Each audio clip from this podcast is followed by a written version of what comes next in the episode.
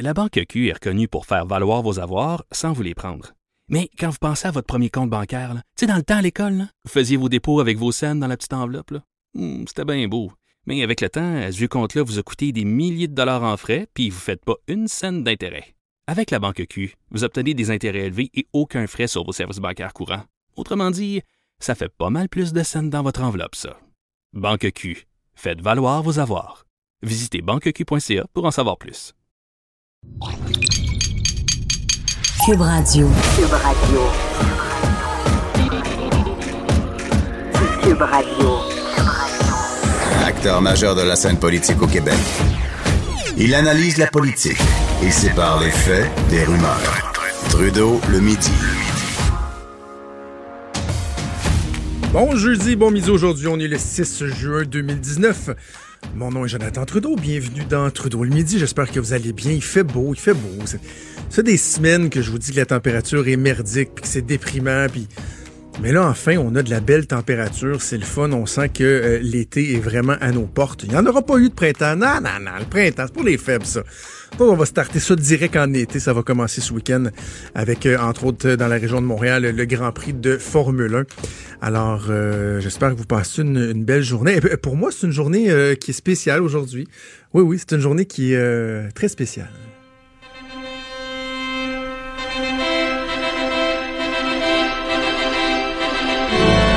Imaginez-vous donc qu'il y a dix ans, jour pour jour, je convolais en juste noces avec ma douce moitié. 10 ans, Hey, le temps passe vite. Ça fait 16 ans qu'on est ensemble, mais 10 ans qu'on est mariés. Il y a à peu près donc 10 ans, même euh, heure pour heure, c'était en début d'après-midi à l'église Saint-Michel de Sillery, dans euh, une séquence d'événements rocambolesques où le mariage a été retardé parce que la mariée d'avant, le mariage d'avant, nous autres, était tombée en panne en route vers son mariage. Imaginez, elle va bien en robe, de, en robe de mariée, tu fais du pouce sur le bord de la route. Ça avait été retardé, euh, tempête, la pluie, le soleil qui sort. Et si vous connaissez Québec, nous, on avait choisi euh, l'église Saint-Michel de Sillery pour son panorama. C'est sur le boulevard Champlain. C'est une des plus belles vues qu'il n'y a pas de Québec. Vous, euh, c'est sur le haut de la falaise. Et lorsque vous, vous, vous, sortez de l'église, il y a une vue incroyable sur le fleuve Saint-Laurent, sur Lévis. C'est à couper le souffle. Et là, on va se marier là. Imagine, tu sors sur le perron de l'église, les confettis, tout le monde t'attend, t'applaudit, la petite décapotable qui est prête à amener euh, pour prendre des photos avant la, célébration, avant le party.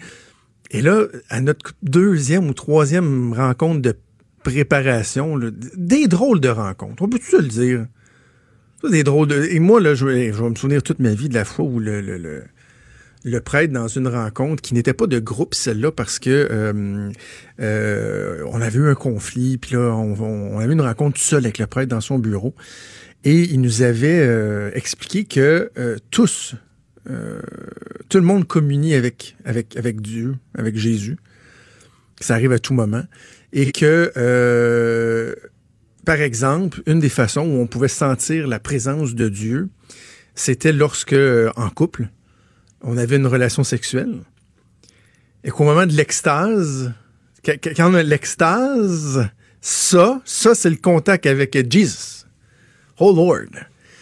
Qui est assez particulier. Il nous avait dit que les hommes et les femmes, de fois, eux, trouvaient d'autres façons d'avoir leur contact avec Dieu. Hein? En tout cas, on lira entre les lignes. Bref, au moment d'une rencontre, de, cette rencontre-là, il nous avait finalement euh, dit Hey, avez-vous vu la nouvelle dans, dans l'hebdo régional? Quelle nouvelle? De quoi tu parles? Dans l'hebdo régional de Sillery. Sais, on restait à Charlebourg dans le temps. Ça annonçait qu'il faisait des, grands travaux de rénovation à l'église Saint-Michel de Sillery sur le devant. Donc, le devant était en, travaux tout l'été, donc condamné, inaccessible. Fait que finalement, euh, notre, notre entrée, notre sortie sur le grand parvis de l'église et tout ça, ça s'est fait par la petite porte du presbytère en arrière. Tout le monde qui, qui, rentrait par là. Et même que lorsqu'à la fin de la cérémonie, le prêtre euh, nous a dit, bon, applaudissons les mariés. Puis que là, on- normalement, tu marches dans l'allée, puis tu, tu, sors par, la grande porte. Là, puis là, le monde suit en arrière. Nous autres, on a marché jusqu'à l'entrée, ou à la sortie, appelons ça comme vous voulez. On a, on a reviré de bord. On a fait un 180, puis on est reparti dans l'allée pour ressortir à la fin ce qui était quand même assez particulier. Bref, des souvenirs euh, merveilleux. Dix ans plus tard, deux beaux enfants plus tard, on est encore en couple. Je salue mon amoureuse Mélissa, notre dixième anniversaire de mariage, qu'on va essayer de bien fêter. On fait pas ça d'habitude, mais ça va se fêter quasiment sur trois jours, notre affaire. Un petit souper ce soir, des petites bulles. Demain, quelque chose comme un petit spa, quelque chose comme ça, puis un autre souper euh, d'amoureux samedi. Je pense qu'à un moment donné, c'est correct de prendre le temps. Euh, je, je, poursuis dans euh, les, les, éléments qui, ne, ma foi, ne sont pas criants d'actualité. Euh, mais je veux vous dire, parce que c'est le genre d'anecdote que les gens aiment. Hier soir avait euh, lieu une partie de baseball, de balle molle fort intéressante. À chaque année, les membres de la tribune de la presse, donc les journalistes, mais aussi les techniciens, les gens qui travaillent sur la tribune de la presse pour les différents médias, organisent des parties de balle molle contre les partis politiques. Et hier, c'était la première partie de la saison et c'était contre la coalition Avenir Québec. Donc, première fois qu'on joue contre eux depuis euh, qu'ils sont au gouvernement. Euh, puis on a du fun. Là. On a, tout le monde a son, ses petits chandails. Euh, il y avait même un annonceur pour faire la présentation, de la musique. Et beaucoup de gens de la, Coalition Avenir Québec qui étaient là, les députés, à commencer par le premier ministre, François Legault, un bon gant, un bon bâton, franchement, un, bon joueur de, de, de Pierre Fitzgibbon était là. Euh, Jean-François Roberge, ministre de l'Éducation, qui était là, il arborait le numéro 4, ce qui nous a bien fait rire, hein, maternelle 4 ans. Euh, qui, donc, il y en avait plusieurs. Euh, Pierre, Pierre Fitzgibbon, je l'ai dit. Euh, Éric Girard, le ministre des Finances, on va, entre vous et moi, on va se le dire, il a pas l'air du, il a pas l'air d'un party animal, il a pas l'air du, il a l'air d'un banquier. Ça tombe bien, c'est ce qui est. C'est un spécialiste de la finance. Puis, mais quel joueur de balle! Hein?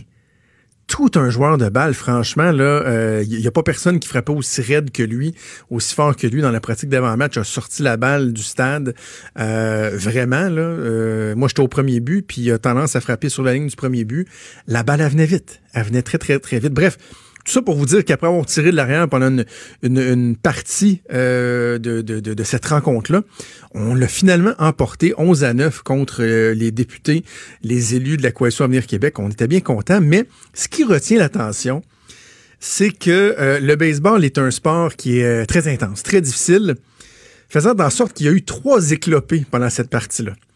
Et je veux les saluer, à commencer par Jean-Vincent Verville, qui est un caméraman pour euh, Global TV ici sur euh, la colline parlementaire. Il s'est flippé, le... mais tu sais, pas juste flipper le pouce, son pouce faisait comme un S, mais dans le mauvais sens. Il se l'est replacé lui-même. Après ça, il a comme une genre de baisse de pression. Il a fallu le coucher à terre avec la glace. Finalement, évidemment, il n'a jamais rejoué. Il est parti à l'hôpital faire checker son pouce. On ne savait pas s'il était cassé ou quoi que ce soit. Et là, deux manches plus tard, Mathieu Dion, euh, journaliste à Radio-Canada, a fait une mauvaise glissade au troisième but. Vous vous souvenez de Moïse Salou avec les expos, là, qui, qui s'était cassé, c'était, je pense, le tibio complet qui avait cassé, là. À quel point ça avait fait mal juste à regarder. C'est un peu ce qu'on a vécu. Moi, j'étais dans l'abri des joueurs, juste à côté du troisième but, et Mathieu a glissé dans ma face. Et euh, on a vu son pied euh, faire un move qui n'est pas supposé faire, pas supposé d'arriver. Et immédiatement, évidemment, euh, il était en douleur à un point tel que il est parti en ambulance. Mathieu Dion est parti en ambulance. finalement, on parle d'une entorse sévère. Alors, je le salue, je lui souhaite prompt rétablissement. Pas, pas évident pour un journaliste qui doit arpenter les cordons de l'Assemblée nationale de se ramasser avec une entorse sévère. Euh, vraiment pas évident. Et le troisième éclopé, ben, c'est moi. Et là, vous dites, ah, tabarouette, moi, c'est tough, hein, le baseball. moi, je marchais dans le stationnement en arrivant euh, au terrain de balle. Je marchais une gomme, une gomme Excel. Et euh, ma molaire, ou je pense que c'est ça, molaire, dernière dent en haut dans mon palais, s'est fracturée en deux. Bon, ouais, comme ça. Je marchais, puis je fais, oh, oh, oh, j'avais une moitié, même deux tiers de dents sur la langue. J'ai aucune idée de ce qui s'est passé. C'est pas tant souffrant, sauf si je bois. La sensibilité est assez épouvantable et ma dentiste est en vacances, pas disponible pour une semaine. Alors, ben, ça n'a rien à voir avec le baseball, vous comprenez, mais euh, j'ai eu mon petit malheur, euh, moi aussi. Bref, très, très le fun, ça, de pouvoir euh, échanger avec les élus dans un cadre différent. Grosse, grosse victoire des journalistes de la tribune de la presse. je continue en vous parlant de deux, trois trucs de l'actualité. Premièrement, quel bon papier de euh, mon collègue euh, Pascal Dugas-Bourdon qui nous apprend que depuis que la loi québécoise sur le cannabis a pris effet, un peu avant l'ajournement de, la session parlementaire précédente, dernière session du gouvernement libéral de Philippe Couillard, on a euh, adopté la loi québécoise sur le cannabis. Depuis ce temps-là, il y a des centaines de constats d'infractions qui ont été émis. Donc, par exemple, un mineur qui est prêt à consommer du cannabis euh, reçoit un constat parce qu'il n'y a pas le droit. Ça doit être légal, mais il y a certains paramètres à respecter. je pense au parc public ou des, trucs comme ça. Proximité d'une école, quoi que ce soit. Donc, des centaines, plus de, de, de, je crois, c'est, j'ai pas je pense que c'est près de 500. Et de ce nombre, parce que là, le, le policier signe un constat d'infraction, c'est envoyé au DPCP qui lui décide s'il y a une contravention qui est acheminée par la poste. Je sais pas si vous avez vu le chiffre, là, mais il y en a eu une. Il y a eu une contravention démise depuis ce temps-là, parce que clairement, il y a des failles dans la loi faisant en sorte que quand le DPCP reçoit le dossier, lui doit se demander, bon, est-ce que j'ai un dossier béton? Est-ce que si j'envoie une contravention, est-ce que euh, j'ai toutes les chances du monde de ne pas euh, perdre si la personne vend l'appel ou conteste la contravention? La réponse, c'est non, parce qu'il y a des failles dans la loi. Alors, euh, les libéraux qui sont après la CAQ, entre autres sur le projet de loi sur le, cannabis, qui trouvent ça donc bien épouvantable, qui veulent resserrer les règles, puis qu'eux avaient donc présenté une bonne loi, ben, devront peut-être s'expliquer, là, parce que c'est assez ridicule de, de constater qu'au bout d'une année, il y a seulement une contravention qui a été mise. Vous pensez que ça fait les policiers? Ne doivent plus en émettre de constat d'infraction. Ils savent que ça donne rien. Donc, on a une loi, mais qu'on n'est pas en mesure d'appliquer. Ce qui euh, complètement ridicule. Autre sujet que je voulais aborder avec vous, j'en ai, on en a parlé vaguement en début de semaine avec euh, le chroniqueur euh, Claude Villeneuve lorsqu'on jase de politique le mardi dans, dans l'émission. Ça concerne Régent Hébert, l'ancien ministre de la Santé sous Pauline Marois. Il a été député brièvement pour le Parti québécois. Bon, la fenêtre de 18 mois euh, des péquistes, il a été ministre. Depuis ce temps-là, euh, bon, il a retourné à son petit train-train quotidien. Et là, il a annoncé que il a l'intention de se présenter, probablement, c'est pas confirmé, mais pour les libéraux de Justin Trudeau. Tous conviendront que c'est particulier, tu d'avoir été souverainiste et là finalement dire je vais m'en aller avec le Parti libéral du Canada, un parti centralisateur qui est pas vu comme étant le parti le plus sympathique, le plus ouvert envers les provinces. On peut tous s'entendre que c'est particulier et vous savez quoi? Ultimement, ce seront les électeurs du comté dans lequel il va se présenter qui trancheront, qui décideront qu'est-ce qu'on fait avec les gens. On l'aime-tu Reg ou on l'aime pas? Est-ce que sa ferveur fédéraliste elle est crédible ou pas? Lui, il dit, non, je passe à autre chose, le souverainisme, euh, l'indépendance du Québec, plus personne ne parle de ça. Donc, on peut questionner. Mais je regarde les crises de bacon que les souverainistes, les indépendantistes, les purs et durs, les, les, caribous euh, nous offrent comme spectacle depuis trois jours. Puis je me dis, my God, que vous êtes pathétique, là. Hein, wake up, la gang, là. C'est juste quelqu'un qui a changé d'idée. C'est juste quelqu'un qui a évolué. Si c'est ce que vous pensez de Régent Hébert parce qu'il a osé abandonner le projet de souveraineté, parce que lui met pas ça au devant de toute autre priorité, parce que dans le fond, c'est un peu ce que les souverainistes nous disent. Ils nous disent, bon, là, lui, là, c'est pour un système, là, un truc de par rapport à, c'est une c'est pas une couverture universelle, mais c'est un truc de santé, là qui, pour lui, est plus important que tout, puis il pense qu'avec les libéraux, peut faire une différence, peut aider à faire avancer ce dossier-là, qui lui est cher. Il trouve ça donc bien épouvantable que ça, la santé, le bien-être des Québécois, des Québécoises, passe avant la souveraineté. Parce que dans leur tête, on sera jamais en santé si on n'est pas un pays. Je, je sais pas, ça doit être ça la logique. Pas de pays égale mal en point. un cas a le droit de changer d'idée, une fille a le droit de changer d'idée. On appelle ça évoluer. Pas pour rien qu'on dit qu'il y a rien qui est fou, qui change pas d'idée. Puis je suis pas en train de dire que vous êtes fou parce que vous êtes souverainiste. Non, non, c'est pas ça que je dis. Ne me prêtez pas des intentions. Moi, je respecte votre opinion. Contrairement souvent les souverainistes qui ont la misère à respecter l'opinion des gens qui sont euh, pas des, des, des, des, des partisans de la souveraineté. Moi, je respecte ce que vous pensez. Je suis pas d'accord, mais je respecte ce que vous pensez. Par contre, quand vous vous mettez à mépriser, à traiter pratiquement d'imbécile, d'incompétent, un gars qui a juste évolué, je, je décroche complètement et je me dis, si vous voulez relancer ce mouvement-là un moment donné, c'est certainement pas avec cette attitude-là que vous allez y arriver, les amis. Là. En faisant euh, sentir aux gens qui pensent pas comme vous ou qui osent évoluer ou ne plus être certains, euh, leur faire sentir que dans le fond, ce sont des imbéciles, que ton sang doit être bleu, bleu, bleu, bleu, bleu, bleu, bleu, bleu, bleu, la pureté bleue, un sang couleur azur c'est croix ou meurt. Voyons, vous vous aidez pas. Je, m'excuse, mais vous vous couvrez de ridicule. Bref, je, souhaite sincèrement bonne chance à Régent Hébert. J'espère qu'il n'est pas découragé euh, dans sa réflexion euh, qu'il n'est pas découragé de se lancer, voyant que ses amis d'antan le larguent euh, tous, l'insultent. Ça frôle quasiment l'intimidation jusqu'à un certain point. J'espère qu'il ne se laissera pas avoir par ça, parce que clairement, avec des amis comme ça, vous n'avez pas besoin d'ennemis. Bougez pas, on revient dans trois petites secondes. Jonathan Trudeau. Trudeau, le midi. Comme à tous les jeudis, je m'entretiens avec Geneviève Petersen, ma collègue des effrontés à Montréal. Salut Geneviève. Allô Jonathan. Est-ce que tu es dans la frénésie du Grand Prix? Non, mais je sais pas, tu es assez. Euh, mm. tu es quand même assez star system, jet. Je suis quand même assez euh, star system. Tellement pas. Est-ce que je peux commencer Ben tout de suite avec ben une oui. confession? Ben, ben oui, vas-y, on, on passe ça fort. Est-ce que tu es bien assis, Jonathan? Je suis très, très bien assis. Mais genre vraiment bien assis, là. Regarde, Attaché ta tiens- ceinture? OK, je me tiens Attache à deux mains après ma, ma table de travail. J'ai déjà été pitonne au Grand Prix. Nice! je le savais que t'allais aimer ça. très hot, très, Ben, très hot. Qu'est-ce que tu en, qu'est-ce que tu faisais? en fait, euh, dans ce temps-là, je travaillais, j'officiais, devrais-je dire, euh, dans les bars de la métropole. Et évidemment, euh, peu avant le Grand Prix, il y a des gens qui recrutent toutes sortes de filles dans toutes sortes de milieux, dont les bars, évidemment.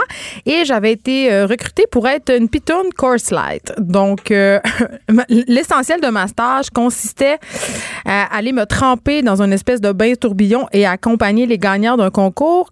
Sais-tu combien de temps je suis restée dans le bain tourbillon, Jonathan? Non. Trois minutes. OK. Non, la, Mais- mais- la mais là, de là- Grand Prix, c'était pas pour moi.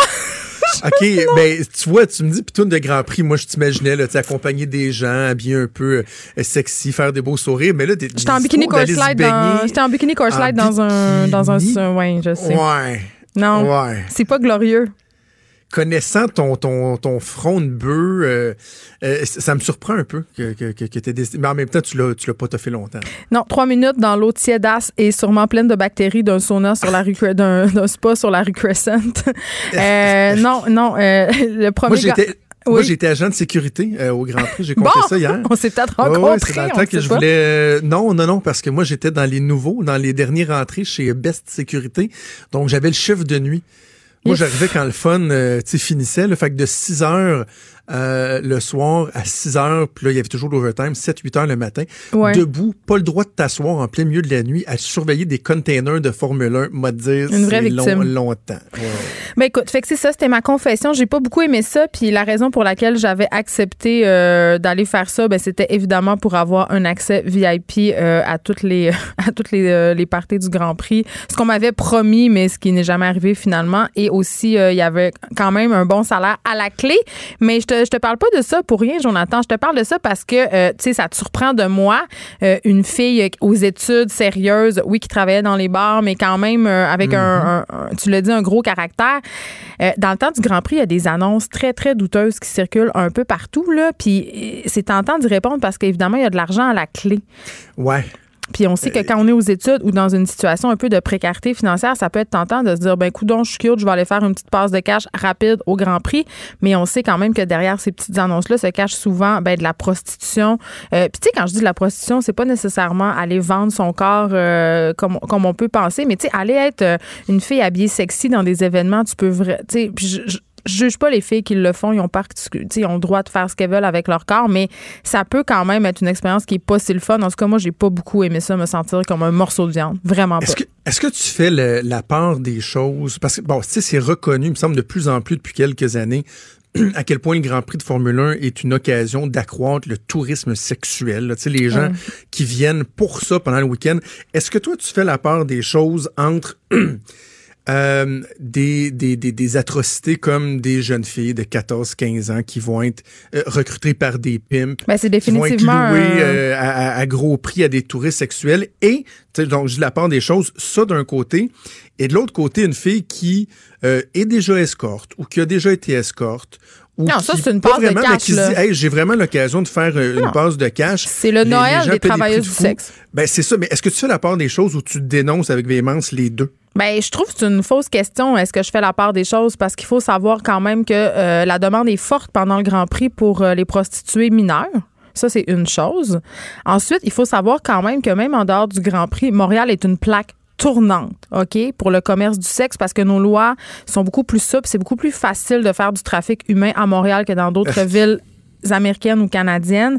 Donc, c'est pas vraiment un problème propre au Grand Prix, le commerce du sexe à Montréal. Après, pendant la fin de semaine du Grand Prix, tu l'as dit, euh, les touristes affluent par milliers pour faire ce qu'on appelle dans le jargon des sex tours. Vraiment, là, ils viennent, euh, ils ont un itinéraire de bar de danseuses et c'est ça que les agents de voyage leur vendent. Là, c'est pas caché. Ah, là. ah, ah, ils leur vendent les belles filles de Montréal, les femmes au sang chaud, euh, une ville avec un esprit latin. Tu comprends? C'est comme ça qu'on est vendu à l'étranger.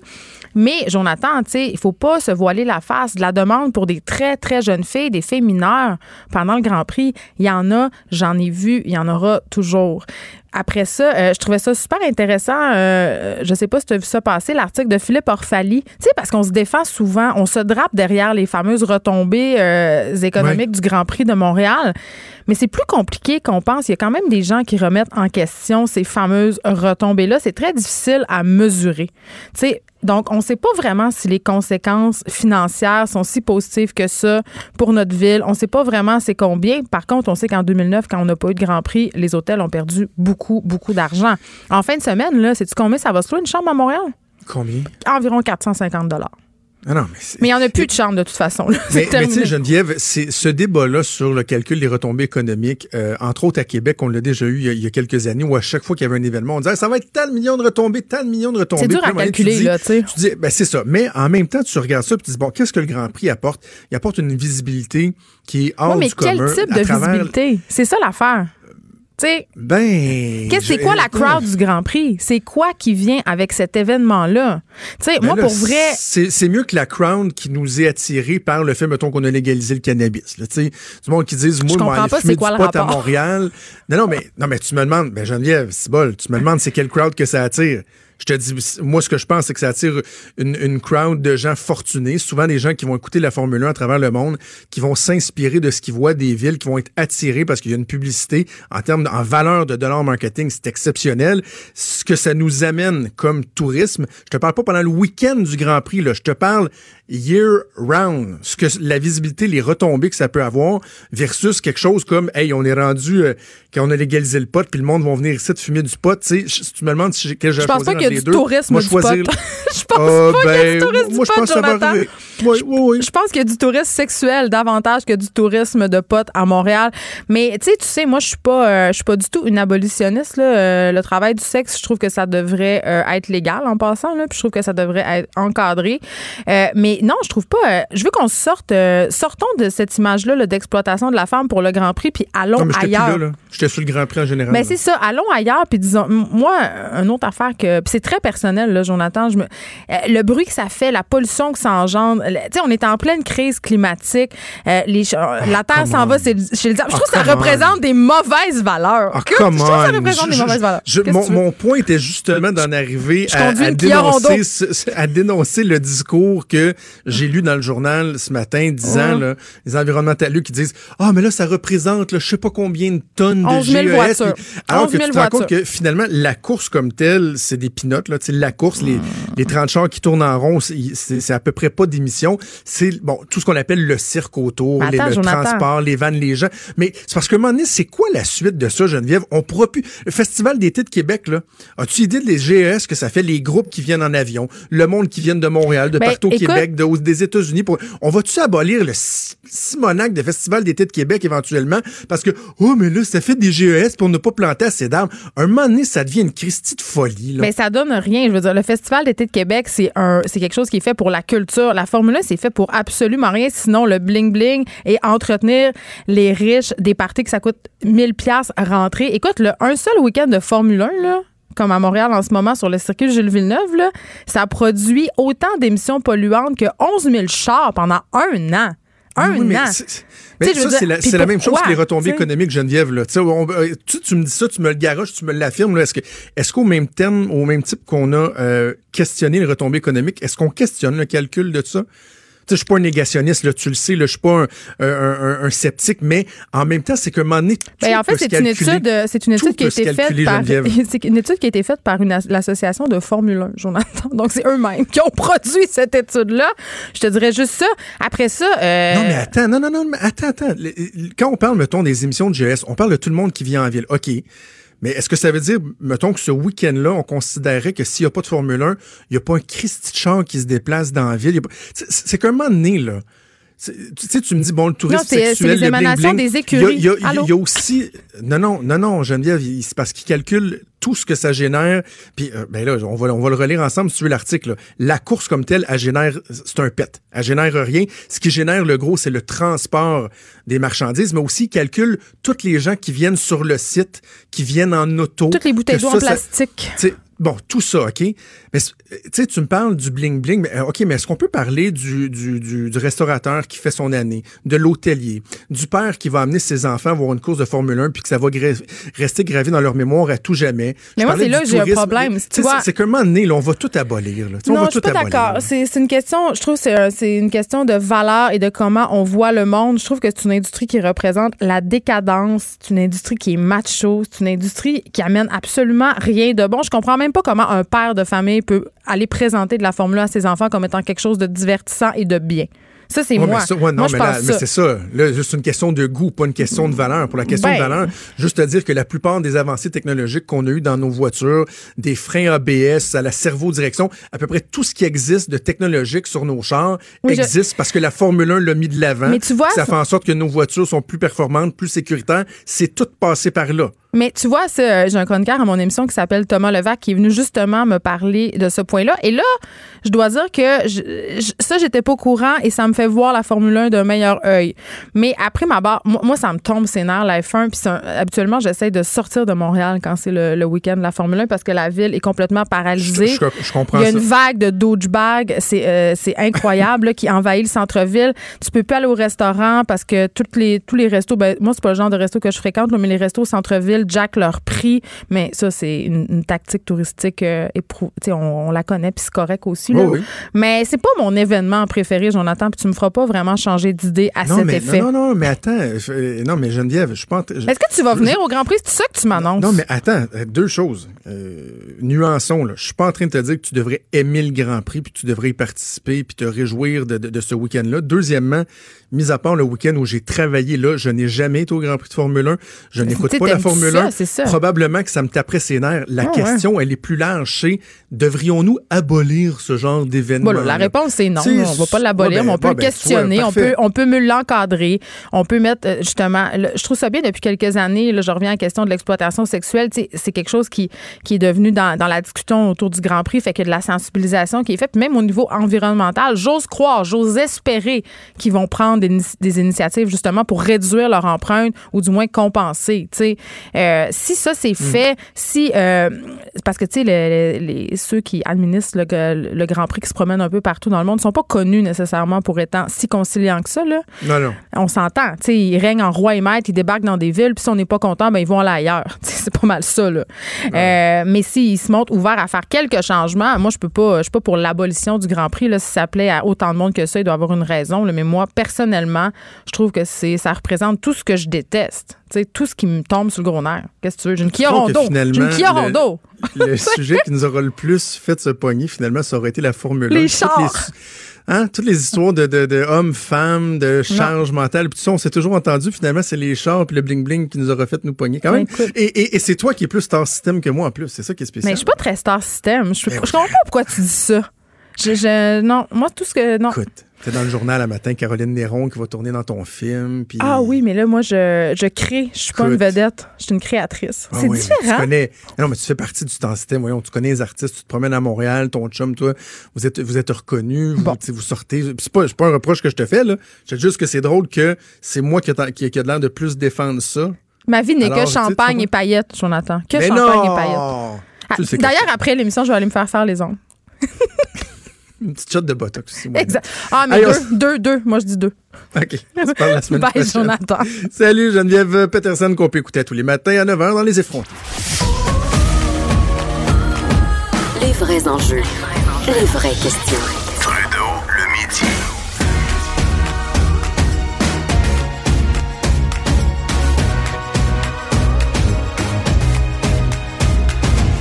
Cube Radio. On parle de politique américaine avec Luc La Liberté qui est en studio avec moi. Bon midi, Luc. Bon midi, Jonathan. Donald Trump, qui était euh, au Royaume-Uni, bon, il y a les commémo- commémorations du 75e anniversaire du débarquement euh, de, de Normandie, mais également, euh, il était euh, avec la reine un peu plus tôt cette semaine.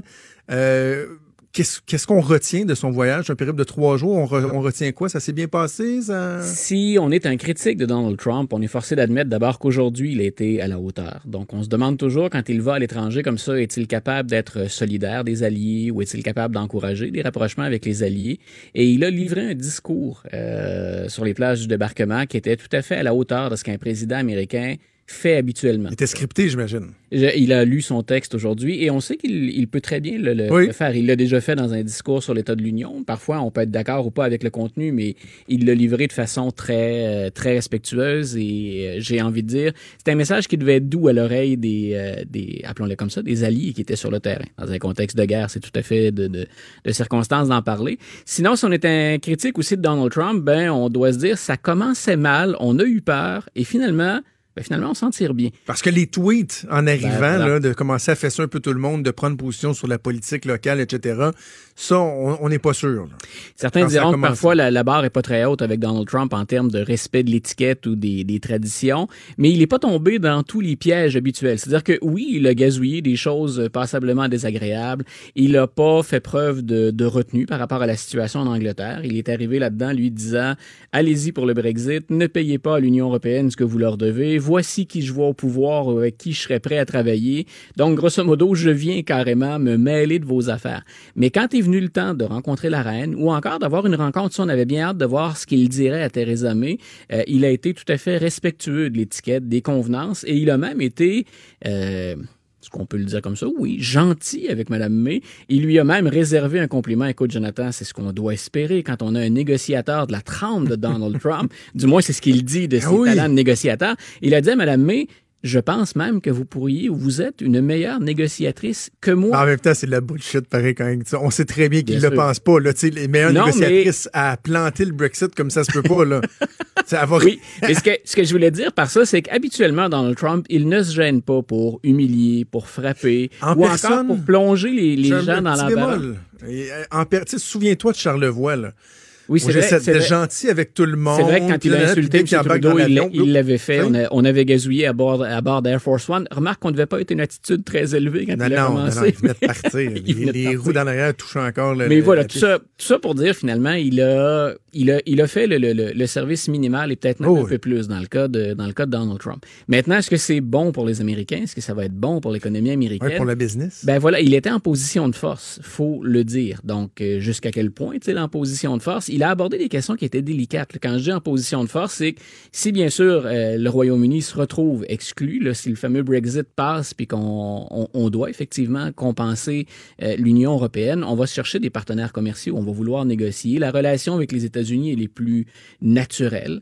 Euh, M. Trump le sait très bien qu'on n'est pas en position de force du côté du Royaume-Uni, puis il s'est même mêlé là-dedans quelque part de, euh, de leur propre service de santé. C'est-à-dire, écoutez, il a dit, nous, si on négocie des ententes commerciales dans tous les secteurs, il faut que tout soit sur la table, incluant le fait que vous gérez ça ici à partir de l'État, puis que nous, on souhaite à la rigueur une privatisation pour être en mesure de mieux jongler avec les, les chiffres et de, de, négocier nos ententes.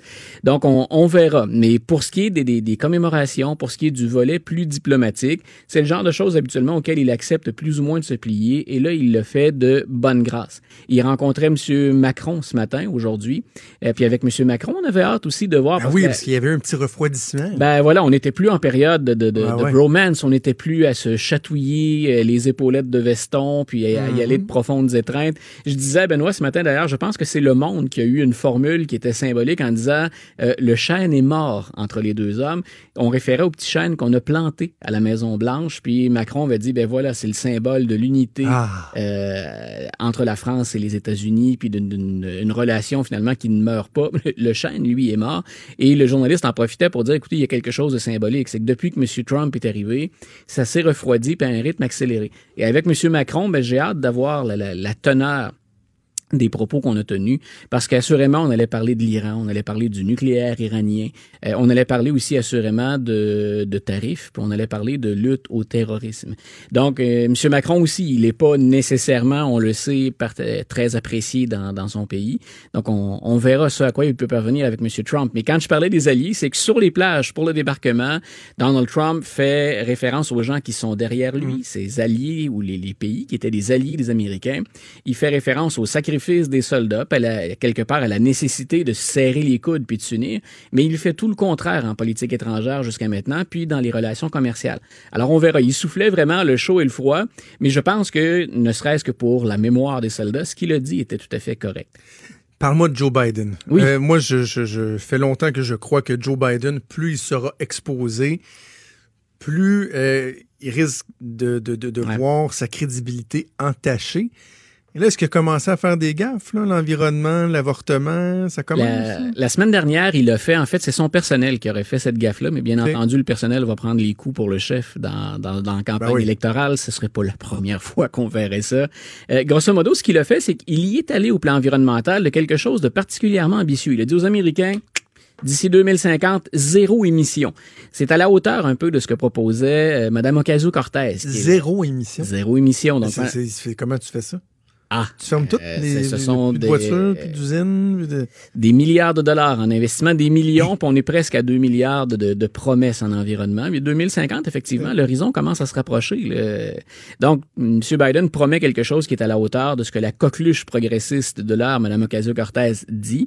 Et bien sûr, Biden fait ça en disant, ben, je je peux pas être élu juste en, en parlant de Donald Trump. Il va falloir que je promette des choses, il va falloir que je m'engage, puis que j'essaie d'aller chercher l'appui des progressistes si je veux être un candidat solide aux prochaines élections. Mais dans son fameux plan, ce qu'on a constaté, c'est qu'il y a peu d'idées originales. Et il y a même des phrases complètes qu'on a récupérées euh, d'un organisme public qui veut lutter contre le réchauffement climatique, donc pour l'environnement. Ça a rappelé qu'en 1987-88, Joe Biden avait également copié pendant sa première campagne à la présidence euh, des propos d'un travailliste euh, britannique. Donc, on okay. a dit, ben en 88, il a quitté pour plagiat, puis là, premier grand volet qu'il nous présente, celui sur l'environnement, il y a encore une séance de plagiat là-dedans. Et là, on a dit, ben pas vraiment du plagiat, parce que c'était du domaine public, on a récupéré ces idées-là parce qu'elles nous plaisent. C'est de l'inspiration. Donc, tout ça pour dire, c'était déjà un brin, un brin maladroit, et là, on lui a ramené, et c'est la première fois ouvertement que les candidats de son parti, plusieurs d'entre eux l'ont critiqué, on lui a, on lui a rappelé qu'il s'opposait euh, au financement du, euh, de, de l'avortement à l'aide de fonds publics. Donc, il, oh. est, il est pour l'avortement, M. Biden, mais il est revenu, il a validé quelque part son appui à une entente de 1976 dans laquelle on dit finalement on ne doit pas recourir aux, aux fonds publics pour ça.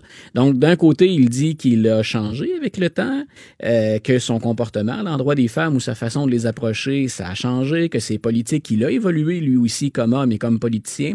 Mais là, ce qu'on vient de lui dire, c'est sur l'avortement, ben, vous pouvez pas parler des deux deux C'est côtés de la bouche. c'est donc dire, Luc, que pour Joe Biden et ceux qui ont ce- cet avis-là, l'avortement, OK, on le tolère si tu as les moyens. Donc, en, plus, on sait que souvent, les, les personnes qui vont être euh, plus susceptibles d'avoir recours à l'avortement euh, vont être dans des classes qui sont Voilà. plus, euh, plus faibles, moins de moyens. Donc, les, les choix que ces femmes-là ont, si l'État ne met pas d'argent dans les cliniques d'avortement, dans les interruptions de grossesse, c'est quoi? C'est A, de- d'avoir des enfants, d'avoir des enfants, d'avoir des enfants, même si on n'a pas nécessairement les moyens de s'en occuper, ou B, d'avoir recours à des méthodes qui Où on, sont retourne, où on retourne au 19e siècle, Archaïque, début euh, 20e médiéval. siècle. Voilà. le sport, puis... Ben, j'osais à peine l'évoquer, mais c'est, c'est exactement ça à quoi ça me faisait penser. Quand on dit, par exemple, qu'on va fermer des cliniques ou qu'on va réduire le nombre de cliniques ou qu'on dit, ben, écoutez, allez dans l'État voisin, euh, c'est que la plupart des femmes qui sont, qui ont des revenus modestes ou qui sont pauvres ont pas les moyens de se payer le transport, l'hébergement et l'intervention. Donc, effectivement, M. Biden, dans ce cas-ci, ben, d'abord, il, il vient, c'est un peu une douche froide pour l'électorat féminin. Puis de l'autre côté aussi, que pour quelqu'un qui dit, je vais défendre des, des travailleurs ou les gens de la classe moyenne ou des gens modestes, ça fonctionne pas tout à fait. Et là, les candidats plus progressistes ont dit, M. Biden, celle-là, on, celle-là, on ne la prend pas. Pour la première fois, on l'a mentionné, on a mentionné son nom dans les répliques. Quand Trudeau parle de politique, même les enfants comprennent. Jusqu'à 13h, vous écoutez Trudeau le midi. Cube Radio. Tel qu'annoncé avant la pause, la ministre de la Santé et des Services sociaux, Mme Danielle Mécan, qui est en studio avec moi. Bon midi, Mme Mécan. Bonjour, M. Trudeau. Madame Mécan, allons droit au but. Euh, pendant des années, la Coalition Avenir Québec, comme les autres partis d'opposition à l'époque, ont dénoncé les hausses de salaire euh, qui étaient attribuées aux médecins. Et là, ce matin, si on se fie à l'article de la presse, on a l'impression que finalement, la Coalition Avenir Québec, plutôt que de couper dans les, dans les, dans, dans les salaires, dans les bonnies et autres, ben, finalement, va décaisser et va donner davantage euh, d'argent aux médecins spécialistes, aux omnipraticiens. Est-ce que c'est ça qu'on doit comprendre ou il y a, il y a- il y a- il y a matière de préciser peut-être? Ah, il y a matière à préciser. D'abord, euh, aujourd'hui, on parle de médecins de famille. On ne parle pas de médecins spécialistes. C'est une autre question, les médecins spécialistes. Les médecins de famille, il y a une entente qui a été signée en 2018, l'année dernière, et on avait un montant à verser cette année, même sans condition. Là. On s'est entendu avec la Fédération des médecins omnipraticiens parce qu'il y a beaucoup de gens qui attendent un médecin de famille. Sur un guichet d'accès, il y en a 555 000. On s'est entendu de donner des incitatifs aux médecins de famille. De toute façon, il y aurait eu de l'argent. On a, on a vraiment focusé, on a ciblé les médecins qui ont moins de 1000 patients pour les encourager à prendre davantage de patients. Et c'est les mesures dont on parle aujourd'hui. OK, donc, euh, avant, avant d'expliquer la mesure, là, on, on est clair, c'est pas de l'argent supplémentaire, c'était déjà de l'argent qui était inclus, qui était prévu dans euh, des ententes précédentes. On n'avait juste pas encore décidé de la répartition, si on Exact. veut, de la façon de, de le donner. OK. L'objectif maintenant, vous vouliez changer le mode de rémunération des omnipraticiens. Est-ce que ça fait partie de cette démarche-là? Absolument. Absolument. Ça fait partie de cette démarche-là. D'ailleurs, ce qu'on dit, les mesures qu'on prend, c'est de payer davantage les médecins à forfait pour chaque patient qu'il prend en charge quand il dépasse, par exemple, 750 patients euh, ou le 1000 patients. Alors, pour des, des médecins qui sont en bas de 750 patients là, de prise en charge, on va donner un forfait aussitôt qu'ils vont dépasser le 750. Puis pour les médecins qui sont entre 500 et euh, 750 pardon, et 1000 patients, quand ils vont dépasser le 1000 patients, on va leur donner un autre forfait. Donc, c'est vraiment l'incitatif financier. là. C'est Oui. là-dessus, on, on reconnaît que... Et il y a des gens qui disent, mais comment se fait-il euh, que des médecins qui sont déjà bien rémuné- rémunérés aient besoin d'incitatifs pour travailler davantage? Moi, les gens le savent, ma conjointe est médecin spécialiste, je mange des tomates, je me fais garocher des tomates depuis des années parce que je, dévoile mon, mon intérêt, quoi que l'on parle des, des, des, euh, omnipraticiens. Mais c'est pas différent de n'importe quel autre corps de métier, Mme McCann. C'est-à-dire que la productivité, souvent, va être liée à l'aspect financier de la chose. Je veux dire, c'est pas, pas mal en tant que tel non plus, là. Ben, c'est ce qu'on fait. D'ailleurs, maintenant, là, on lie la rémunération à la productivité du médecin. C'est ce qu'on fait aujourd'hui. Et les médecins qui ont moins de patients. En Ontario, là, la moyenne de patients par médecin, c'est 1500. Au Québec, c'est 900. On a 4000 médecins sur un peu plus de 8000 qui ont moins de 1000 patients. Bon, il y en a qui peuvent avoir certaines raisons, on comprend ça très bien, mais il y a une bonne partie de ceux-là qui ont de l'espace, qui pourraient en faire plus. Et aussi, puis ça, je tiens à le mentionner, prendre davantage des patients vulnérables. Il y en a Ouais. 165 000 sur le guichet d'accès qui ont des problèmes de santé mentale, des problèmes, euh, des maladies chroniques, des multiproblématiques, qui attendent là, 165 000. On dit aux médecins de famille, quand, et à l'ensemble des médecins de famille, quand vous prenez un patient vulnérable, on va vous payer le double de ce qu'on vous paie pour un patient euh, régulier. Alors, dans ce sens-là, c'est une autre bonne mesure de productivité, d'incitatif dans ce sens-là. C'est quoi l'objectif, Madame la ministre, au niveau de la, répartition, éventuellement, le- le- votre idéal, la répartition entre euh, l'aspect capitation forfaitaire et rémunération à l'acte? Est-ce, que- je me trompe si je dis qu'en ce moment, on est déjà quoi? Tiers capitation, deux tiers acte? Ça dépend euh, des médecins, mais on est entre 20 puis 30 de rémunération euh, forfaitaire ou par capitation, ça veut dire prise en charge du patient. Puis nous, on veut monter à au moins 60 On est en discussion avec la Fédération des médecins omnipraticiens là-dessus. Vous voyez qu'on a vraiment euh, beaucoup à faire, mais aujourd'hui, c'est un pas dans la bonne direction. On va toujours garder un espace, une partie de la rémunération pour l'acte, hein, parce que c'est nécessaire Ah de le faire. Mais on veut inverser.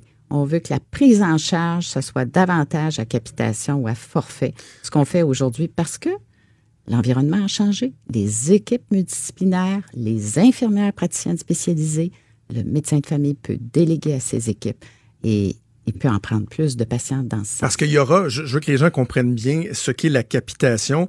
C'est que le médecin, dans le fond, il y aura une partie de ses revenus à l'acte, on l'a dit, mais la capitation, c'est de dire, dans le fond, juste pour, je vais utiliser un anglicisme, le, le caseload de patients que j'ai, le nombre de patients qui me suivent, qui peuvent avoir accès à moi sans nécessairement le faire une fois par année. J'ai une rémunération qui est garantie en fonction de ça, des gens qui ont accès à moi s'ils en ont besoin. Oui, mais le médecin doit avoir ce patient-là au moins à l'intérieur de vous la allez première année. Ah oui, oui, ça va être suivi parce que la RAMQ va suivre ça. Et il faut que le médecin garde ce niveau-là de 750 et plus ou 1000 et plus continuellement, de façon récurrente, parce que c'est une rémunération qui va être récurrente. Il va avoir un suivi là-dessus. Il faut que le patient aussi vienne voir ce médecin-là ou son équipe médicale. Il y a le taux d'assiduité là, dont on a déjà parlé. Alors, il y a, il y a vraiment une responsabilité là, dans ce sens-là. Madame la ministre, tout, on dit toujours, on dit souvent, tout est dans tout. S'il y a davantage de Québécois qui ont accès à un médecin de famille, l'objectif ultime, j'imagine, entre autres, bon, oui, il y a l'accès aux, aux soins, évidemment, là, mais il y a le fait qu'on on souhaite que ces gens-là auront moins le réflexe de se rendre, par exemple, à l'urgence oui. pour consulter pour des trucs pour lesquels ils auraient pu voir un médecin de famille, mais ils n'ont pas de médecin de famille ou c'est trop long, donc ils vont à l'urgence, les urgences sont engorgées, etc. C'est- une grande roue qui tourne. On est en train d'implanter le rendez-vous Santé Québec. Puis on veut que les plages horaires des médecins hein, soient vraiment connues là, de leurs patients. Ça, ça va aider beaucoup les médecins et les patients. On veut vider le guichet. Est-ce que c'est réaliste de les vider? Les- les- le docteur Godin, le président de la Fédération des omnipraticiens, semblait dire qu'il y aura toujours là un, c'est quoi, c'est un 140 000, que, Oui. que ce sera pas possible de le vider carrément? Oui. Ben, quand on dit vider, en fait, le plus possible, parce que c'est vrai qu'il peut y avoir des circonstances qui font qu'on revient sur le guichet, un médecin qui prend sa retraite, puis qu'on a un laps de temps avant de pouvoir prendre en charge les patients. Mais on veut vraiment le plus possible que les gens ne soient plus sur le guichet, qu'ils soient inscrits. Puis on pense dans la prochaine année, avec ces mesures-là, qu'on va faire des grandes avancées. Sur un autre sujet, euh, les problèmes de, couverture dans certains hôpitaux, dans certains centres hospitaliers pour l'obstétrique, la gynécologie, on dirait que c'est récurrent depuis quelques mois. Là, il y a l'hôpital d'Amqui qui défrait la manchette. Bon, un chirurgien qui est engagé, mais qui fait pas de césarienne et qui, contrairement à ce, ce- qu'il s'était engagé à faire, n'est pas formé pour. Donc, il y a une découverture. Ou Qu'est-ce qui explique ce phénomène-là qui semble de plus en plus présent depuis quelques mois? Ben, d'abord, il faut régler Amqui. Ça, je veux le dire euh, tout de suite. Là, puis on, travaille très intensivement là-dessus. Puis en tout cas, on voit un petit peu de lumière au bout du tunnel. Là, puis j'attends une confirmation. Mais il y a un ensemble de régions, à peu près 7-8 régions, où il y a des petits centres hospitaliers, puis il y a des découvertures à des moments donnés. hein. Et nous, ce qu'on fait actuellement avec la FMSQ, la Fédération des médecins spécialistes, et le ministère, il y a des travaux qui sont, en cours depuis quelques mois, mais à ce moment-ci, on est dans une phase intensive parce qu'on se prépare pour l'été. On a fait appel aussi à nos grands centres, Montréal, les grands hôpitaux de Montréal. Le CHU de Québec, très sollicité aussi parce a tout l'Est du Québec, mais on veut que l'ensemble, Sherbrooke, l'ensemble du Québec, euh, les grands centres euh, soient sollicités et que les, les, les médecins euh, de l'ensemble du Québec prennent soin de ces petits centres? Parce que l'enjeu, corrigez-moi si je me trompe, c'est que l'enjeu, prenons un exemple comme celui euh, d'Amqui, où, euh, bon, il y a une mettons une semaine par mois, il n'y a pas de couverture. Si vous déplacez euh, une obstétricienne gynécologue, je sais pas moi, de Québec, pour aller faire la couverture à Amqui, ou à risque de faire, quoi, deux, trois interventions dans sa semaine, mais elle coûte cher, et pendant ce temps-là, elle n'offre pas de service dans son centre hospitalier de, de, de base, d'origine. Donc, on crée un problème en en corrigeant un autre. Est-ce qu'il n'y a pas là un des enjeux? Bien, il y a, les, les, les, accouchements sont faits dans les plus petits hôpitaux, souvent par des médecins omnipraticiens. Hein? Mais c'est pour ça que c'est souvent euh, des chirurgiens qui font des césariennes, qui sont dans ces hôpitaux-là. Il y a une situation spéciale à Amqui qu'on va régler d'ailleurs. OK. Euh, il nous reste deux petites minutes. Les négociations avec les médecins spécialistes, ça avance-tu, ça? Parce que votre gouvernement s'est quand même engagé à couper un milliard de dollars dans la rémunération des médecins spécialistes. Est-ce que c'est toujours réaliste? Puis est-ce qu'on va, déboucher sur quelque chose selon vous? Ben, écoutez, le rapport, là, on l'a pas encore, mais c'est dans la cour euh, davantage du président du Conseil du Trésor, hein, ce dossier-là, mais moi, je le suis aussi de près. Alors, je vais pas commenter davantage aujourd'hui. Mais euh, évidemment, euh, c'est un dossier qu'on suit. Mais j'imagine que vous êtes consciente du fait qu'il y a un risque d'affrontement avec les, euh, les fédérations médicales. Et ça, vous le dites, c'est dans la cour de votre collègue du Trésor, mais au même moment où vous, vous tentez d'implanter des changements qui sont, qui sont pas simples, qui sont très importants pour améliorer notre système de santé. Lorsqu'on veut faire ce type de changement-là, évidemment, ça prend de la collaboration, ça prend une bonne entente. Donc, est-ce que c'est un élément qui vous inquiète, ça, le risque d'affrontement, d'avoir des, frictions sur les questions salariales, alors que sur le fonctionnement du système de santé, vous avez besoin de la coopération, de la collaboration de ces gens-là? Bien, moi, je vais vous dire, j'ai eu euh, quelques discussions avec la présidente de la Fédération des médecins euh, spécialistes et d'autres aussi, des présidents d'associations. Et moi, je pense que tout le monde a à cœur euh, la santé de la population. Puis que ça, c'est l'objectif numéro un. Et dans les travaux que j'ai eus à date là, avec la Fédération, c'est ce que je perçois. Alors, je pense qu'on va continuer dans ce sens-là et euh, on va continuer de travailler notamment au niveau des couvertures hein, euh, des services dans les plus petits hôpitaux. Et tout le monde doit mettre la main à la pâte et c'est ce que je perçois de la Fédération des médecins spécialistes du Québec. Les IPS, c'est un, un, gros accomplissement pour vous, hein, les, les, euh, les, infirmières praticiennes spécialisées. Euh, le fait qu'ils auront davantage de responsabilités, davantage de latitude, euh, c'était important. C'est majeur. Puis euh, on va voir au printemps prochain, tout va se déployer. On va en avoir à ce moment-là 800, probablement 600 en première ligne, puis on va en avoir 2000 en 2023. Vous allez vous attaquer au temps d'attente aussi dans les urgences, j'imagine? Ah, tout, ça, les, les gens, les gens attendent tout beaucoup est lié. ça. Hein? Oui, et plus on va renforcer les soins primaires en première ligne, moins il va y avoir d'attente à l'urgence. Cube Radio.